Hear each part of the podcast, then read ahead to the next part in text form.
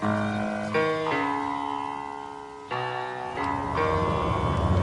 the right club. Be the right club today. Johnny, that's better than most. How about in? That is better than most. Better than most.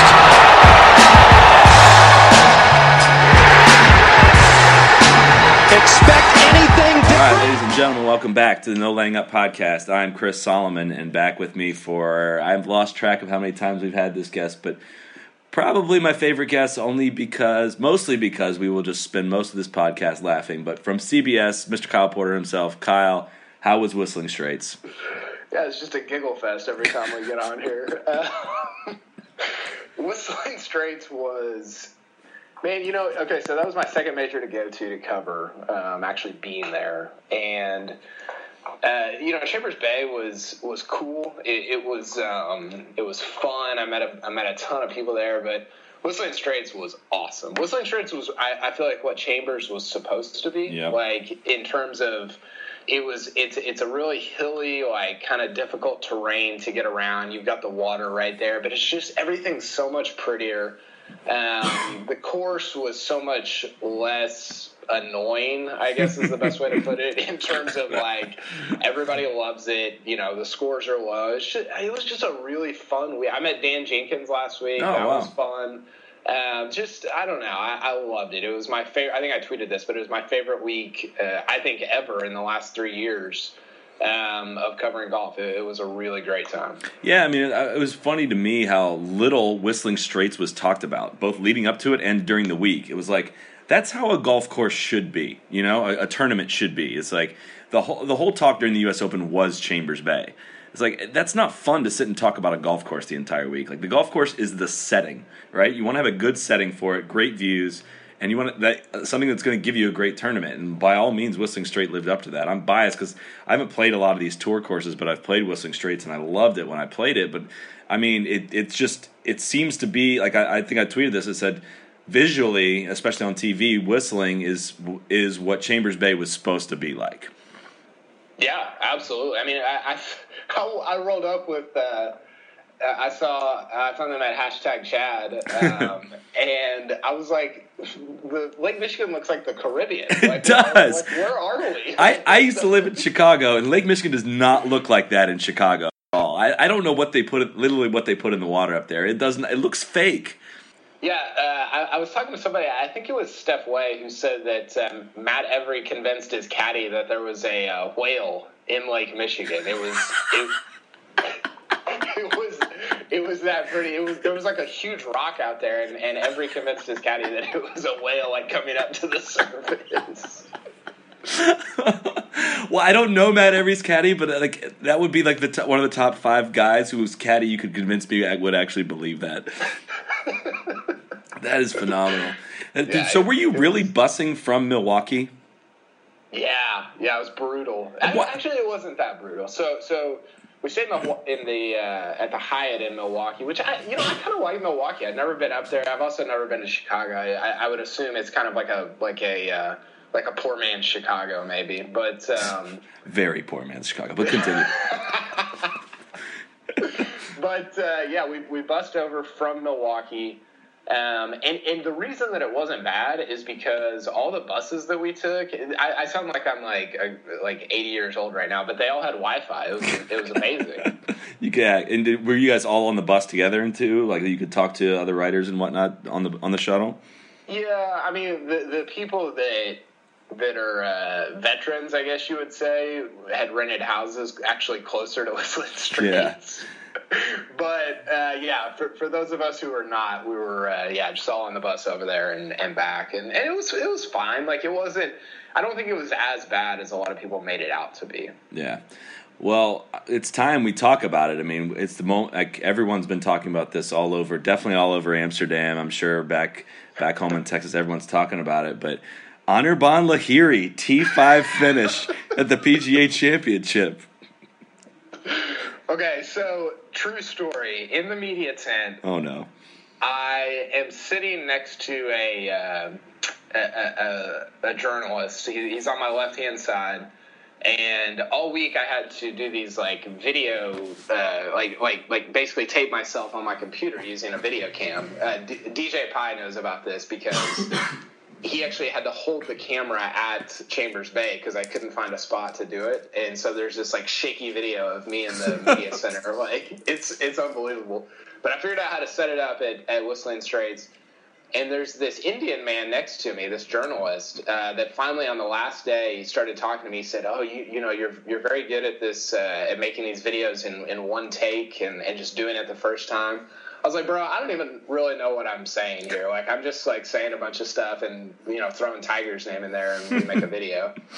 And I, the conversation, of course, turned to to Anirban, and I asked him about you know you know what what what is it with this dude? Like is he, he goes, oh, you know, we love we love Anirban. Like he he's the man. Like and, all this stuff. and I was like, where is Solly right now? I need Solly to be talking to this guy.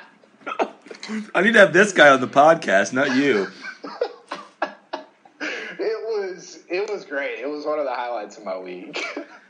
I mean, I I got I said I I admitted on Twitter. I'll admit it live on the podcast. Is like I made I made Lahiri like the poster boy for my like early season rants against the official world golf rankings and just like he got in the Masters basically I thought the the route that I, the route that I hate by winning. He, he did win in Malaysia a bigger event but he won like the Hero Indian Open and got like a lot of world golf ranking points for that more than like Henrik Stenson got for finishing T4 at the Valspar or something like that. So Lahiri just became this official world golf rankings joke to me and he's backed up his. play. if you're going to finish top five in a major, I got to back off. So I've officially suspended my Anirban Lahiri jokes. Uh, he's he's a legit player. I'll say it, and we'll just we'll move on from this topic forever. Well, uh, hold on. He so I was following his group on Saturday with uh, him and and Finau, and that was that was kind of a smoke show off the tee. Yeah, I mean, they they were they were bombing. And one thing I noticed that I, that I thought I should mention to you is. Anirban has um, so I, I, I forgot who his sponsor is, but all over his like hero hat. Well, he's got he's got like four or five of them now, but all over all over his hat and his clothes and his uh, his yardage book is it just says Bon, like that's his nickname or something. Like, it's like it's like B A A. Like I think he's kind of like an Indian badass. Like I think that I, I think that people in India like. I, I mean, I think he's like the the tiger of India. Maybe I don't know. I mean, he's got he's got the track record to back it up that back up that statement. That's for sure.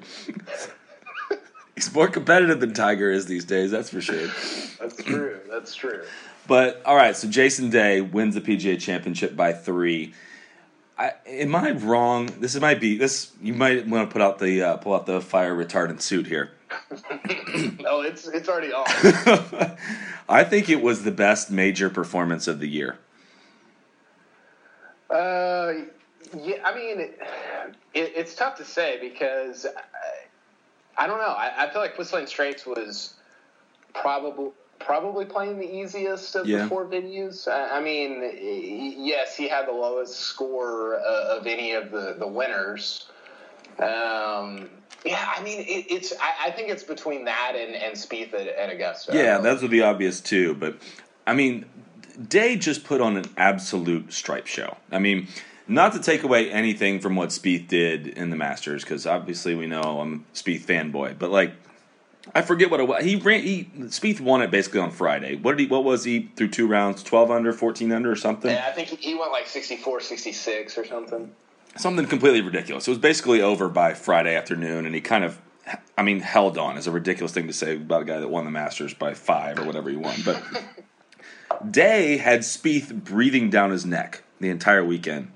And other than laying the sod over that ball on nine, was Yikes. pretty much unflappable. Like that's when I thought, like, oh god, here we go. Like I didn't want to see Day blow it. I was rooting for Spieth, but I love Jason Day, and I mean the the shots he was hitting on that back nine, and that moment when he put that ball on in two and on sixteen, and I don't know if you got to see his reaction. You might have been out on the course, but he just turned and basically did the Vince McMahon strut up the fairway while staring at his at his caddy. well, the whole the whole back nine, he was, and I wrote this. He literally was like on the on the ladies' tee box by the time his drive landed. like he was he was not even He wasn't picking up the tee.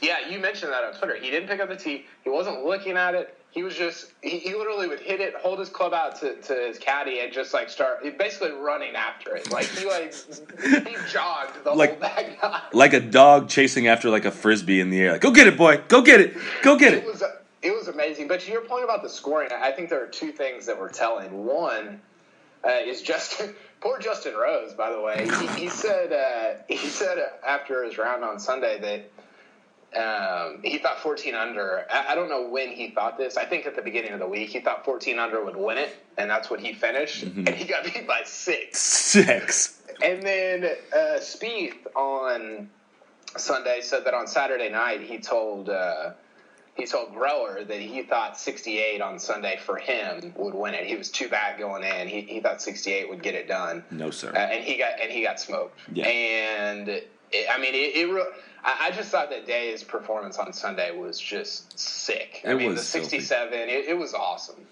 Yeah, and I mean, I don't know. People are hyping on the you know were the majors too easy or whatnot. It's like for me, it, it looked like the wind was basically pretty much a non-factor. I mean, it was uh, not like Whistling Straits is supposed to blow out there. Like it's supposed to be windy, and it really was not that much of a factor. Am I right in saying that? Yeah, I mean, you, you got both. I mean, you, you play these these uh, majors at these courses like St Andrews and like Whistling Straits, where if it doesn't blow, it is easy. But I mean, you can't like not play them at courses like that just because it might not blow. Like I, I think it's. I mean, I don't know. I I don't really like the it's too easy. I hate Like, it. I hate it. What is wrong with birdies? Like, like what? Like the alternative to that is making you know one of those long par five or like mid mid mid range par fives like a little bit shorter and making it a par four. Like, how does that make the tournament better? Like, I, I don't I don't follow that. Yeah, I, I saw this. Um, so I'm a big, you know, Oklahoma State guy. I read the Oklahoma papers, and, and there was a column by probably the best sports writer in Oklahoma about how the majors have become too easy. I'm like, what does that even mean? Shut like, up. you're not, you you don't like compete against the course. It's not like a. Uh, This is why we can't have nice things. This is why we can't have nice things. Like Yeah, we just got the greatest major season of my adult lifetime, non-tiger related, and you, no, they're too easy. Like, that's an actual problem. well, it's like it's like oh, beating Jordan Spieth and Rory McIlroy and, and Dustin Johnson uh, at Whistling Straits is is easy. It was Like, easy. No, it was easy on day. That was really easy. I, I just I don't know. I, I don't get that. Yeah. Well, all right. So I want to get into DJ in a little bit, but Yeah, I had this thought today on Spieth, in that, in my all right, he only only won two majors this year. So yeah, I mean, there's Hogan won three in one year, Tigers won three in one year, but I would argue that no one's ever been closer to winning the Grand Slam. I'm, I'm let's discount Hogan because when he won three in one year, he couldn't play the PGA Championship. So let's talk modern He era. missed his boat back. He missed his boat back, his kayak. Um, so in the modern era where you can play all four majors in a year, this is the closest anyone's ever been to doing that. Am I right? I mean, he finished one shot out of the playoff at the British and finished solo second at the PGA. When Tiger won three, he was not much of a factor in that in the Masters that year. Yeah, he, he lost by what was it, five or six or something like that to Vijay. He was like T five, You know- I think. Yeah, Uh, it's it's interesting because Spieth was far closer at the tournament that he finished T four in than the one he finished solo second. Right. I mean, it didn't really ever. I mean, you know, there were a couple moments on Sunday where where Day wavered a little bit, but I don't know. It didn't really ever feel like he. Uh, that, that Spieth really had a shot on Sunday, but yeah, you're right. I mean, like, I, in terms of like, I mean, it, you're you're nitpicking at that point because Tiger finished fifth. Yeah. like, then won like- the remaining three majors. But like, yeah, I, I think it, tr- it's a good point. I think in terms of like all four, but I mean, you could say the same thing about like a guy. Like, you don't even have to win any of them. Yeah. Like, if you finish one back, like you know, w- one shot back in all four majors, you could say that guy was the closest ever. So. In terms of title, it doesn't mean a lot, but I think in terms of like, uh, yeah, like just based on the definition of the words, yeah, I think you're right. We'll call that the Sergio Slam, the guy that finished like one, one shot back. Yeah. It's the Oosthuizen slam. Yeah, seriously, seriously. But so where do you stand on the whole? I mean, of course, as soon as a guy wins, that people are going to do the whole rivalry or try to classify this era, whatnot. When they, when, they, when people started thinking, saying this big three thing of Day, McIlroy, and Spieth, what was your first reaction, and where do you currently stand? I know it's only been a couple days, but uh, there's a reason I'm asking. Yeah, my first reaction was just to be annoyed by it, which is my. I feel like I'm like this old, like bitter sports writer. Like I'm just annoyed by everything right, right. now. This is the reason why I exist. Is I hate everything. so I I hear you. but uh, I the more I think about it, the more I think it could possibly be accurate. You know, I I don't know. We we always overreact to the majors. It's one of the things that that is I think somewhat frustrating about mainstream media just kind of dive bombing in on the majors. It's like, well, okay, you know, the Players Championship is a really big deal too. Like, we don't, I don't know, whatever. We, we, we make too much out of, I, I think, um, wins generally, but also winning the majors. I know that sounds ludicrous, and we'll get into that later with DJ. But I, I think I think it could be accurate. I, I don't. Uh, I mean, I think I, I, I keep going back to Rory's the, the best guy. Like Yes, Spieth had a great year. Uh, Day had a great end, you know, second half of the year, and a, and a really good year overall. Uh, but I don't, I don't know. Like, I don't know what you have to have to have a big three. Like, do all three guys have to win, um, you know, five or more majors like you had with Nicklaus Palmer and Gary Player? Do I mean, I, I don't know like what the definition of a big three is. Um, and and generally it annoys me because it, it seems to like shut out the celebration of really good golfers like Dustin Johnson, Patrick Reed, Brooks Koepka, you know, Hideki Matsuyama, et cetera, et cetera. Yeah. So I, I think I kind of had the same initial reaction as you did, and then the more I started thinking about it, the more I'm on board with it. And the point I wanted to make or try to make was that we've talked about this in the past about how being close to the top but not pushing through is painted as a bad thing in golf and in other sports in general. Like think back to like LeBron how many times he's been he's lost four times in the finals, right? And right. people people legitimately make the argument like, "Oh, Jordan never lost in the finals." Like that case is shut right there. But Jordan often didn't make the finals on his way up before he I mean, once he established himself obviously and they won six straight titles when, when he was on the team.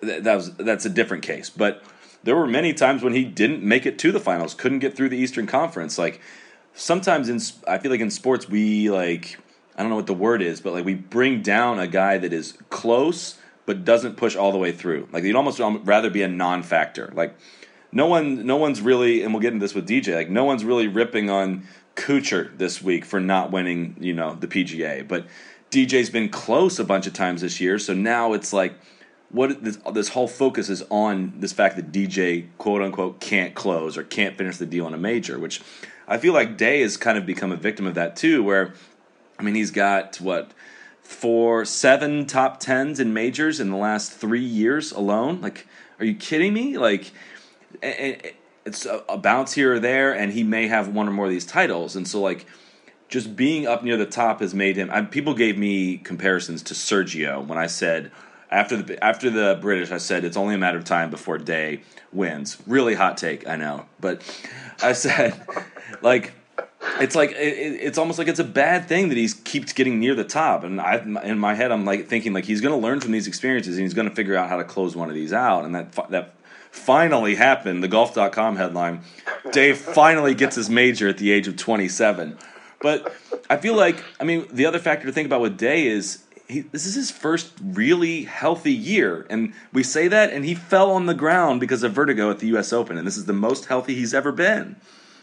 Yeah, a lot of people asked me after I did some some radio stuff on Sunday night and, and Monday, and people said, you know, what keeps him from winning multiple majors? And and my my answer to that was was injuries for sure. I, I mean, he, he's he's a dude like uh, I mean like your boy uh, Justin Thomas who just swings out of his shoes every time and, and and, I you know he's been like you said relatively healthy this year but it's uh, it's been rough on him in the past so I, I think that's man that, just watching Tiger that's one thing that people underrate when it comes to golf is, is keeping your body healthy for 15 or 20 years is is a difficult thing to do um, but yeah I mean you're you're right about like about him you know being at the at the top and push. I mean, do you do you are you saying that that's like what was your point about the big three then in terms of that? No, I, I think that it's it's a when you factor in how how close he's been in prior majors, which I know that doesn't count as wins. I'm not saying you know finishing top three four times in three years, whatever he did between 2011 and 2013. I'm not saying that equals a win. Like I know winning majors is is important, but the fact that he's been so close for so long while still battling injuries basically every year of his career, it's like maybe he does belong in the category of Spieth and Rory as far as the most talented players on the currently on the planet and having the potential to win three, four, five more of these things. Like I feel like people say, "Oh, it took him this long to win one." I, I don't I can't put him in that category. I'm fine with not putting him in that category yet, but I think we might be looking at a clear cut number three player in the world. That's what he's ranked, but I think it might be this top three guys in the world for a long time as long as they're healthy. Uh, what what's are we going to have to take this podcast down when when Brooks Koepka rises to number number two in like six months? Well, we won't see it, it regardless. So I, I, hope the official World Golf Rankings don't go off number of aired television shots because we won't we won't ever see the rise. But I know you work for CBS. I promised I was going to. A don't get fired moment for me. Yeah, I, I I promised I'd bite my tongue. And I even thought to myself, I'm like, I may have to do like an, an inter, like interject the audio in later, edit edit in part where I just go off on CBS and like make a disclaimer that Kyle Porter does not support these claims and does not has no affiliation with this. It might have to be a separate podcast with just myself. But uh, we'll save that for another day. But yeah, no, it's good. All I right. did, I did see the the uh, proof of life parody with uh, with Koepka. Uh, somebody needs to like somebody posted like the, the poster of the Proof of Life movie. I think somebody needs to do a Photoshop job on. Uh, is it Russell Crowe that's in that? I could not tell you that. I don't know. I'm not familiar with that one.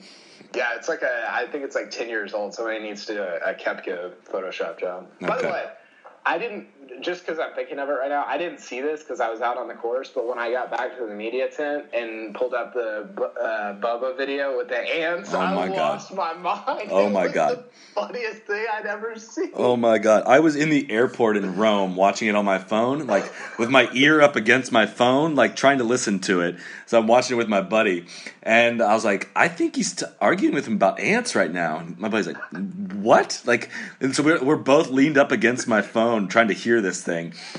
And we hear him say something like, "Oh, so if you're not, so if you're allergic to, to ants, you don't care." it's like literally only person that could happen to is Bubba. Literally the only person. So, so you're saying they don't burrow? Like they, they just, they just, we're calling them. They're tunneling.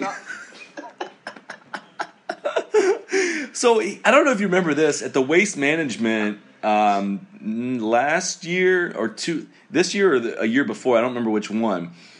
He got away with that ruling.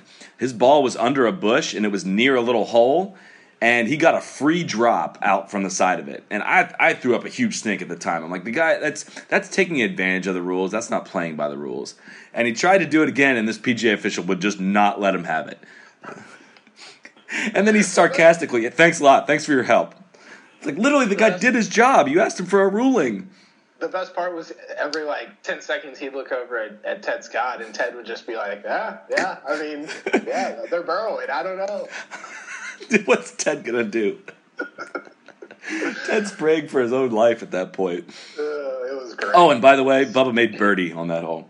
Yeah, of course. Of course. But all right, I'm ready. I'm handing you the blowtorch and a wild brush field, and I want you to lay waste to the whole thing because you specifically asked me for the microphone for your DJ take. So I'm ready. I got my fireman outfit on, and I got the hose over here if I need to put it out. But set it ablaze.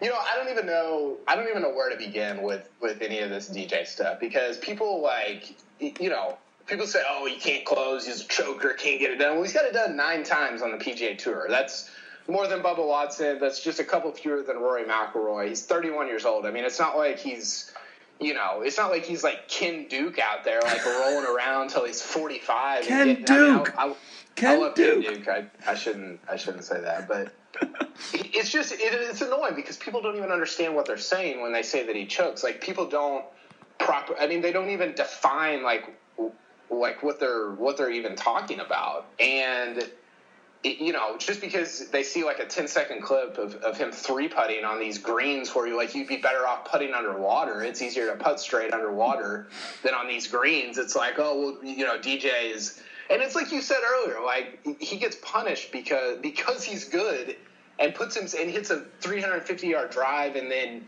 240 yard three wood to 15 feet. He gets punished because of that. Like I, I it, it, it's I don't know. It, it annoys me and and I mean, if you want to make the argument, then make the argument that he hasn't three putted all year. Um, on the PGA Tour from 15 feet and in and and whatever. But like people just like like these easy, lazy narratives, and it, it just I don't know. It annoys me because DJ's a really good player, and, and I don't know. It's just I don't know. It's frustrating. I don't even know why I'm why I'm so upset about it. I got I'm getting pretty upset with it too because I, Tron, you know this. Tron is a huge DJ fan. He's been he's basically predicted he was going to win two majors this year, which it was a really good prediction. It was because DJ kind of I mean he was he was close to winning a couple majors this year. But what I I was making this point to Kevin Van Valkenburg on Twitter the other day. It's like in sports we put so much emphasis on what happens at the very end because yes. we get in in our head that that is when it's decided, right?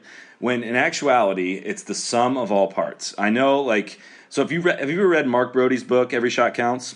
No, I've been needing to pick it up. You really should. It's a really easy read. It's a very quick read, but he just makes the. I never thought of it from this perspective until I read the book. It's like when you miss a six foot par putt, you are upset with yourself, and you're like, damn it, like a six footer. I I should make that. Like that's my putter's fault. Like I, am better than that. Like I, I I just can't putt. When if you think back to it, where you hit you know a drive slightly in the rough, you had a bad angle to the green, you hit it in the green side bunker, you had a good bunker shot to six feet, and you missed the putt. You're like, damn it, it's my putter's fault. In actuality, if you'd have hit the fairway and hit it in the middle of the green to 20 feet, you probably leave yourself a tap in for par but you don't think about that. You're, you you don't think about the sum of what got you there. You think about the missed putt you made. Yeah. And in actuality, there's not many. There's not a large differentiating factor on the greens. I mean, obviously there's good putters and bad putters, but the larger difference is made up from tee to green. The yeah. same way that the first 71 holes of a tournament are way more important than just the final hole. It's the same exact way. It's the sum of all parts. Like it just has so happened that DJ's been close on the 18th hole at Whistling Straits, at Chambers Bay, and it just didn't go his way. If DJ three putts the first hole of the week, you know, from 15 feet, no one says a word. But because it happened at the end, everyone thinks he's a choker. And uh, yeah, there is some element. It's different to play a 70 second hole under pressure than rather than playing the first hole of the tournament. I'm, I'm not saying I, obvious. That's obvious, but like I, all of a sudden, like I don't know. People just emphasize this final round thing or, or lack of ability to close, and it just frustrates me. Same same goes for any other player, but it's like it's not the whole choker narrative. It's it, I don't know. I, would like to hear how you want you define a choker because for me, like the Uh, choking is Van de Velding or Scott Hoking or Doug Sanders, who uh, somebody who's got it won and and completely gives it away. Like succumbs clearly succumbs to the pressure, right? Like I can't say that any that DJ really feels real pressure, you know?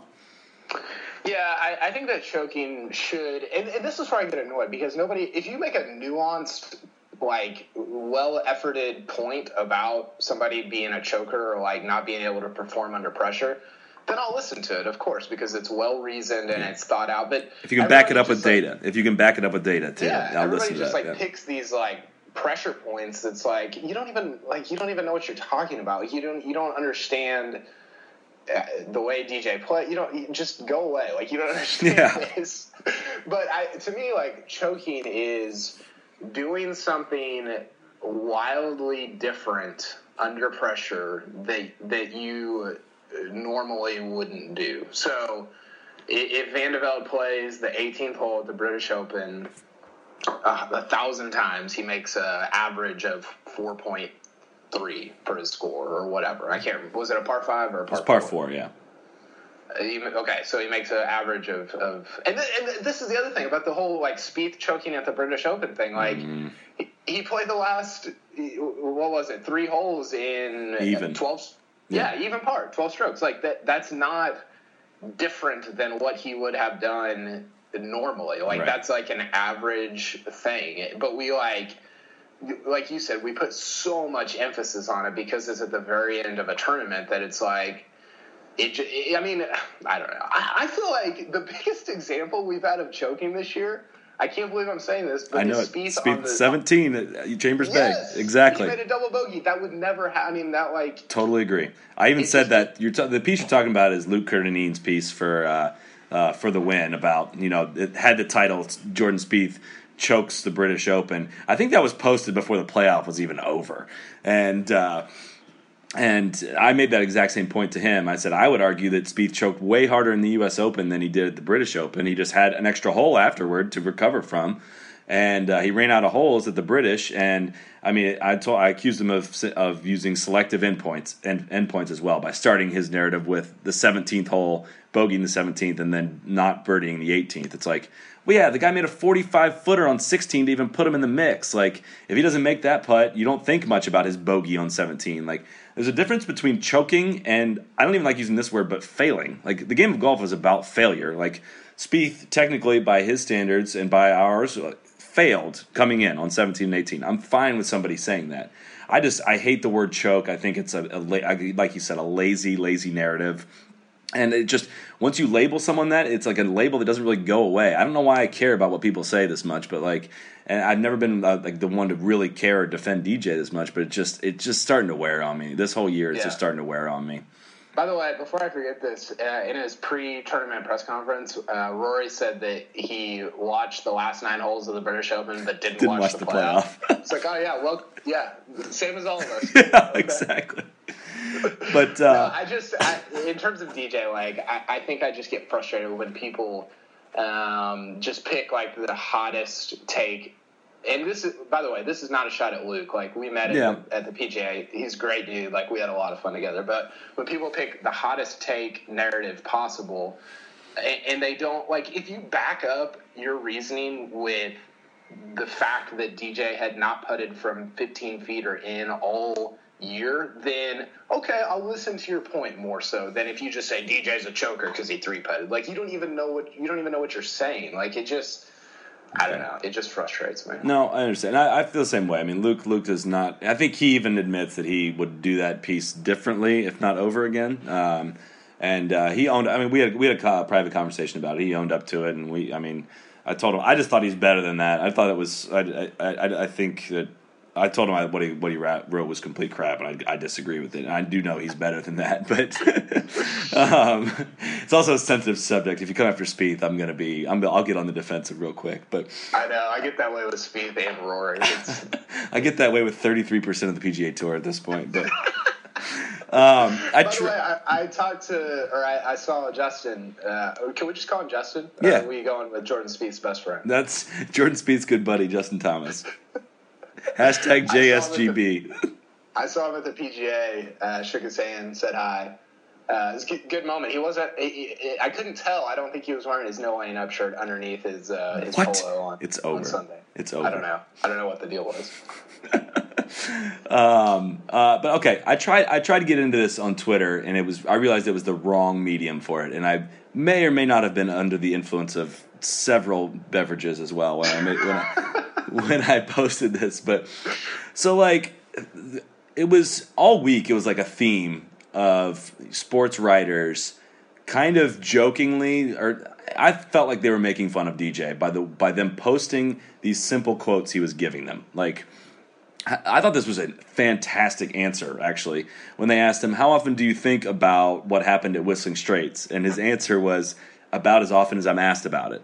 Like, you guys keep asking about this. Like, I don't give a shit about your narratives. I just, I just don't. Like, I, that's why I truly think that, like, DJ is on an elite level on the mental side of the game. And this is that this is how this is about to get flaming. I'm, I'm warning you. That that was already. listen, but listen to what how I get there. A lot of people think DJ is really not intelligent. I don't know this for a fact, but I'm willing to accept that, and I, in general, kind of I believe that as well. But like I said, I don't know that. I do think that DJ's mind, when it comes to golf, is so brilliantly simple that that's what makes him as great as he is.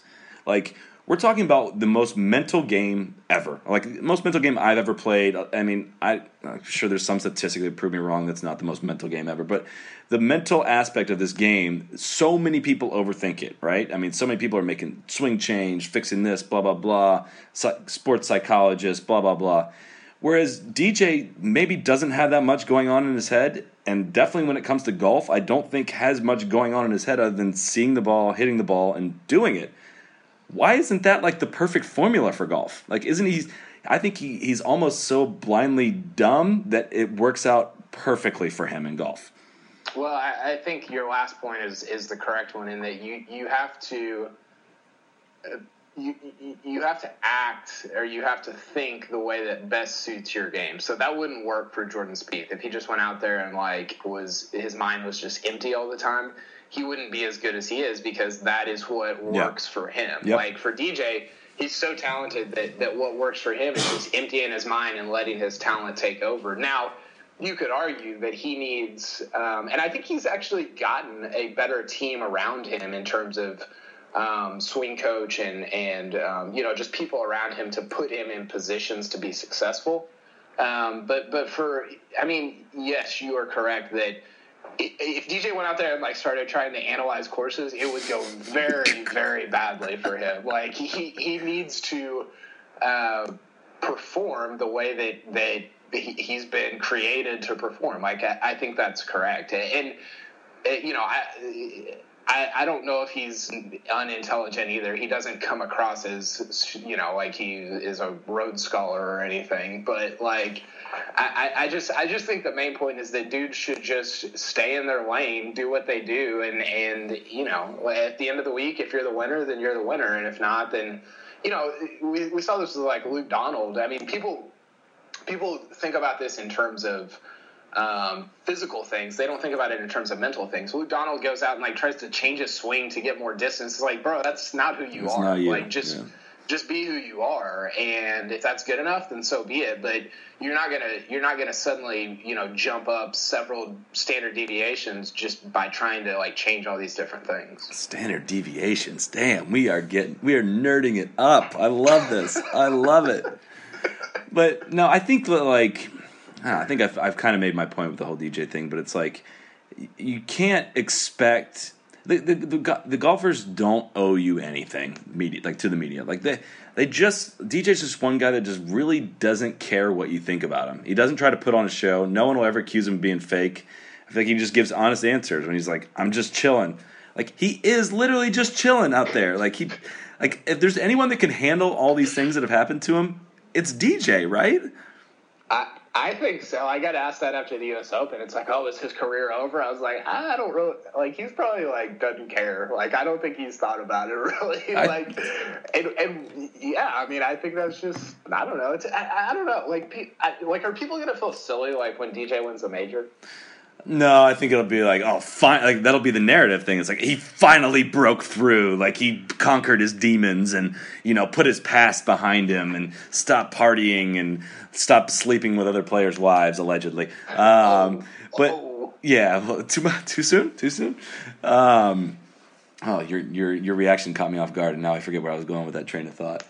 But um, but oh, here's what I was going to say. So we've been I've I think you and I have talked about this before in the past about how like think of a team sport and how fans take it more seriously than the players sometimes. Like players like sometimes. they, they uh, in certain cases like so somebody like Peyton Manning or Tom Brady probably cares an awful lot about the outcome of a game, but like think about like a defensive back, like a the nickel back for the Patriots. Like shout out to Nickelback by the way, but anyways, like like if they lose a game, you tell me he's not going to go out and go drink it and go live it up. Like how much can he really care about losing a game? Could this kind of be the case with DJ too? Is like when he quote unquote loses that we care or we react way more than just he cares about it. Yeah, I mean, I think that's like I think that's generally the truth about most professional athletes. Like think about it. Like you don't like if I work for like FedEx Shout out to FedEx. Let's go. I can't wait for this one. Synergy with the FedEx Cup coming up. Sponsored. Work on CBSSports.com. Sponsored. Sponsored by this podcast is sponsored by FedEx. if I, if I work for FedEx and like uh, and like I, I you know deliver all my packages on a Thursday, I, this is going downhill. Like I don't care if FedEx like like what their margins are for the third quarter of 2015. You know, like I just like I just want to. This might be this is this is the best bad analogy I've ever heard. By the No, I way, just, I just seriously though, like I just want a promotion and I want to make more money. I'm gonna get a. I, I think I think that that's what like professional athletes like, and and the the dude that writes the um, the Secret Tour Pro thing for uh, Golf Digest, not to be confused with the guy that's on Twitter, but like the Golf Digest column. He was like the, the kind of dirty little secret out here is that people don't really care about winning tournaments. They want to make a ton of money. Yeah. Like that's that's why they play golf. There's there's a handful that you know sort of. Can. I mean, we've seen this with Rory, right? Like Rory did a press conference before the U.S. Open uh, at Whistling Straits, previewing the PGA Championship, and he was talking about 2014, and, and he was talking about he was in his final round in the last group with with Wiesberger, and he was like, I didn't really feel motivated. He's like, So he's like. I had to, he's like, I had to talk myself into the fact that this was a major and I was leading, and that I needed to like get more jacked up than I was, and I was like, that's such an honest thing because like like we project the fact that these dudes like should be on 100% of the time and, and, and forget that they're humans that sometimes don't feel motivated sometimes they just want to make more money like I, I think that we forget that a lot of times That that makes his the way he played in on the 18 will make a lot more sense after that quote too. Just like he was basically trying to squeeze in as many holes as possible before dark, like the same way I do. Like like oh, we can finish 18, we can play this in the dark. Like he didn't care whether or not he won the major. He just wanted to be done that night. Like it was. I, I don't know if I play that 18th hole in that much in that much light. Like it was so absurd. Hey phil you care if, can, can we get this in Like- No, you can't. But you've already hit, so come on up, you young prick. by the way phil uh, waving to the boat Oh where my that God. rank on all time Oh my I mean, God. doesn't that have to lead the tour sauce part five I? I, I mean, I think that will never be replicated, right? I mean, like that's truly, truly historic moment. Like, I don't think that can ever happen again. And I'm trying to think of a scenario where it could. It was so casual too. I was I, I told you I was walking Yeah. with him at the time, and just the way he did it was like, "Oh hey hey boat guys, how you- how are we doing?" That's not even the most ridiculous thing he did all week. He slid down a hill on his ass. Like, that was him ejecting from uh, contention, by the way. Phil ejected. So we've gone uh, like almost 40 minutes now, and we've like barely mentioned Brooks, even just in passing, really. Uh, he's favored this week. Did you know? I knew I saw that fourteen to one I- was what I saw. Like, is this the actual arrival? Is this is this it? He, he went it. he went out in forty. Can we talk about that too? And almost Yeah. he, he could have won the PGA. Yeah. I mean, he, he's been he, three top two. By the way, people going back to DJ real quick. People like don't think that three top tens in, in four majors is impressive. Oh, it's not. It's about winning, Kyle. Come on. I'm like, uh, okay, whatever. Anyway, uh, Brooks has three top tens in the majors in the last two years. Three top tens. What's the what's? I know he was T four at the Open at the U.S. Open last year. What's the other one? Uh, I don't remember. Maybe maybe the Masters. Oh, this, year, This year at the Open Championship, the British Open, he finished T ten. Uh, okay. Well, so Uh, yeah. so- it, has been pretty quiet. Even like I, don't- even I, who's like kind of borderline worship, like kind of creepily, like didn't realize like his last several results: T five, obviously at the PGA, T six at Bridgestone, T eighteen at uh, at Canadian Open, where he shot final round seventy four. T ten at the Open Championship, T eighteen at the U.S. Open, T three at the St. Jude Classic. He hasn't finished outside the top eighteen since early June. Yeah, it's pretty pretty solid. Uh, by the way, first of all, you were you were uh, on point on on Sunday at the PGA on Twitter, but I think your best tweet of the last week was was about uh, Hideki and Tiger warning from the greatest ever at the Wyndham this week.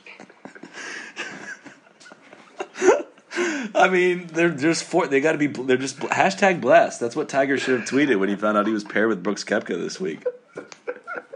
I walked with I walked with Brooks and uh, I might have told you this too, but I walked with Brooks and Rory on uh, Saturday when they were paired together because like I was gonna miss that. Uh, Yeah. and it it was just it was a joke. I mean, I don't know if you The saw. I don't know if you saw my tweet on that, but I just put a picture up of a sock on it, the sock on the door.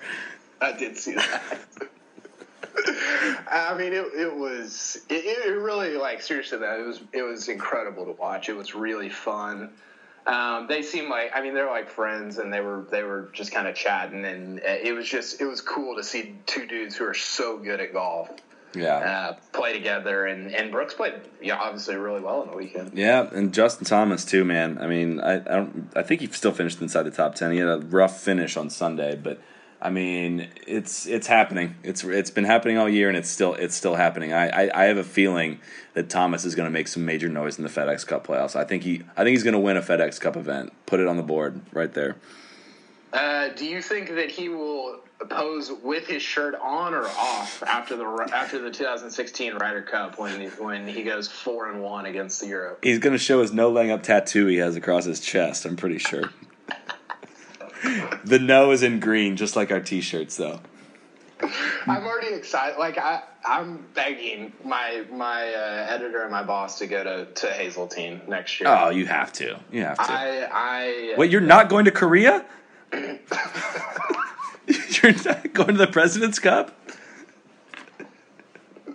actually I haven't told you this, but I. Uh, they contracted you out to cover that for CBS. But please no. Please Right. no. I do not agree to that.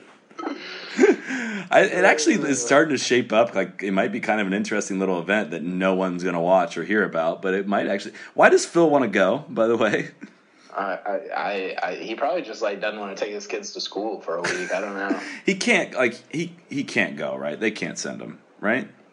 Uh, it would be we would need to get some uh, like a foreign diplomat involved. I think to I already I bought a pitchfork just to have ready for when they they uh, inevitably screw up these captain picks because I'm I'm already I'm already mad and they haven't even made the selections yet you're because not excited about Bill Haas and and uh, the Strebber going over to, to Korea. because I'm gonna be there's only let's say for some reason that Streb doesn't get inside the top ten, um, which I think he will with Kirk's injury, and uh, it just seems natural. I mean, obviously somebody could leapfrog him, but uh, if if Streb falls out, and there's only two captains picks, so and uh, if Streb, Horschel, and Koepka are not. Uh, if to decide between those, no matter what they decide, I'm gonna be upset. Like I'm, I'm, I'm just saying that right now. If they don't kick one person off the team and put those three on, I'm gonna be really upset. Yeah, I mean, if I've already said if Horschel's not involved in the at Hazeltine next year, that I'm not going to cover the I'm event. out. I'm out. I mean, I, I, I'm. St- I don't know. I, I, I was looking at the international. Adam Sarson wrote a little thing about shaping up the teams at this point, and like, Yeah, it was it was great. I enjoyed I'm, reading. I'm kind of afraid to say this, but I'm kind of starting to get interested in this in this event. In the President's Cup. Yeah.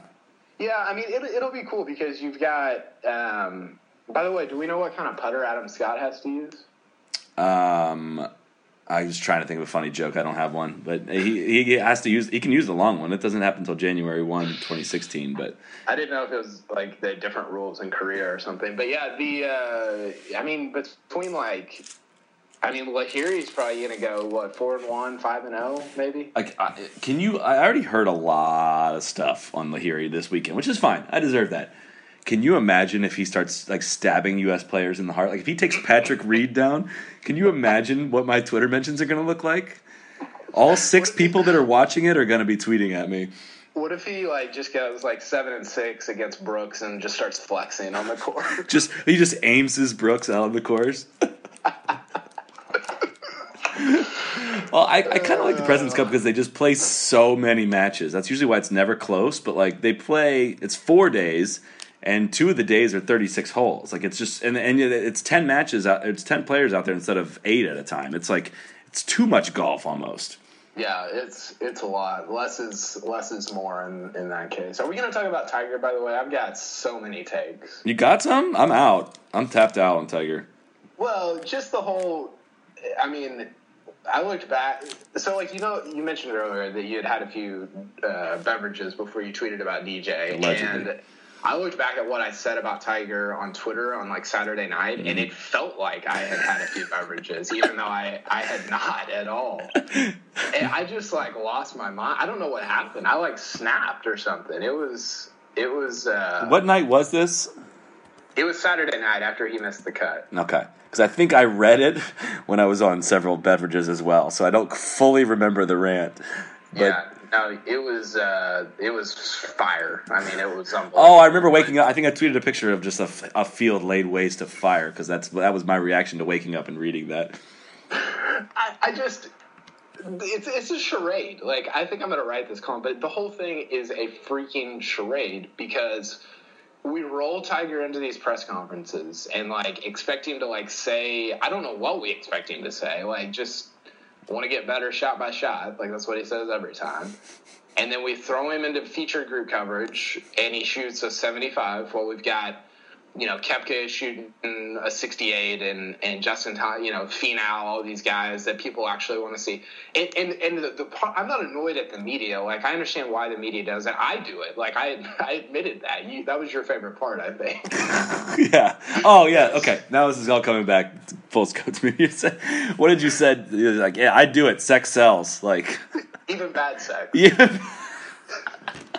That's what I said. Yeah. but it's true. Like I don't, I don't necessarily blame the media. I, I think the whole thing is just like the the general public is. It, it's it's just I hate it because they're so in, attuned to Tiger, even though. Like we just need just let him go away and like Yeah. just work on his game, shoot his seventy fours. Maybe he gets better, maybe not. But like I I just hate that we just keep rolling him out there as like this sideshow to the main event every week. It's just it, it, the whole thing is just stupid. That's exactly what it is. It's a sideshow. But I'm actually pretty pumped he's playing this week. It's like, and you, I think you, you referenced it. Uh, Tron and uh, Phil wrote this in our, in our preview this week, just about how he should just go play the Web.com Tour playoffs. Like how how awesome would that be? like he, reps, baby. Get some reps in. I think I even made this point like way back in 2011, back when he was in his in his big slump. Like he's above no event at this point. You are not above the John Deere Classic at this point, Tiger. No, you don't roll into the Wyndham trying to sneak into the playoffs, and and you're and uh, you're yeah. You're, I mean, the Barbasol is in play. but I mean, like, I don't get, I don't get what he's going after this week. Like, I- I need reps. It's like you're shutting it down until December after this tournament. Like, what, what are these reps for? Like, Well, really, no, he, he's playing the uh, he's playing the Frys.com. is he?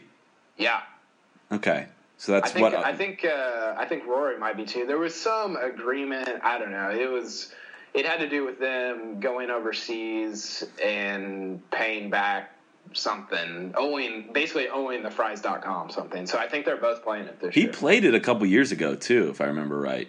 He did. Did he? I think yeah. What, when's the Frys.com? Is it about thirty seconds after the end of the 2015 season? Or oh. How- Like I don't think I don't think Horschel had time to get to his tee time last year. they were handing out the trophy for the Frys.com as Horschel was still counting his money.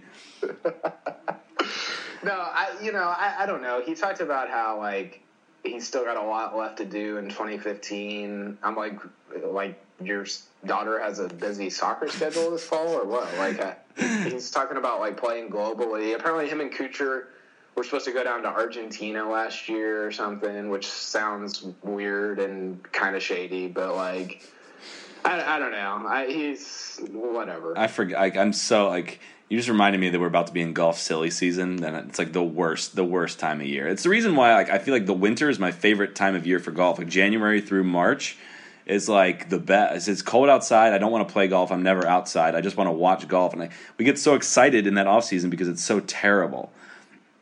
Yeah, and then we remember that the U.S. Open's still like nine months away. Yeah. in January. And then yeah, exactly. And then we get in major season. It's like hard to get up for the small events in between. I'm also Yeah, and like next year, the, the the start of the U.S. Open and the end of the PGA Championship are forty five days apart. It's absurd. They have to be like you can't tell me the PG. Well, they don't want to go up against football, I guess, but like the PGA Championship in like February. How awesome would that be? Oh, I, I made the case the global the global schedule. The global I think tour? that would be it, it, it would be hard because like people don't care about tennis and that's what tennis does. But I don't know. I, I, you people like you and I would love it. Of course, that, I mean, Still going from July to February would be way too long of a time, anyways. Like, it's Yeah, gonna be. It's gonna sure. be. I mean, it is what it is. It's not changing. There's no point in us rehashing it. Not, we'll, we'll we'll we'll let's we'll, we'll brainstorm on this. Come back with a better ha- than half baked idea, and we'll solve this. yeah, for sure. So, all right, man, that's enough. We've we've uh, we once we've gone full Tiger playing the Web.com tour finals. I think uh, I think we're set. So, but uh, yeah, time to get pumped for the playoffs. The Wyndham this week, and um, yeah, well, I'm sure we'll do it.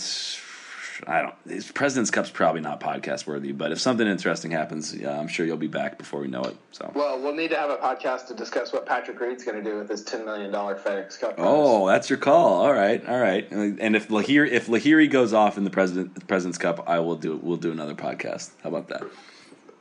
We might need to like bring uh, my my Indian journalist friend in and, and have a translator and, and do something there. I mean, I think you. I should. uh, If all right, here's the deal. If he if Lahiri goes off and the internationals win, I will have that guy on the podcast. He's a great dude. I, I loved him. He, he was a good guy, and I'll uh, yeah, I'll hook you guys up. I'll just let him just rail on me. Just go. Just go absolutely off on me. I can promise you, he won't. He, do he that. won't was- do that. He was literally the nicest person I've ever met in my life. It was it was unbelievable. He I I told him that I thought Day was going to win on Sunday, and he said, "Well, I do not think you're right, but I really really hope that you are." and, and we got in from the course after day one, and he goes, "You were right, my friend." That's awesome. That's awesome. It awesome. was great. It So. was great. All right, man. Well, thanks a lot for coming on again, and uh, we'll talk to you again soon. Okay, we'll talk to you later. See you, buddy. Be the right club. Be the right club today. Johnny, that's better than most. How about in? That is better than most. Better than most.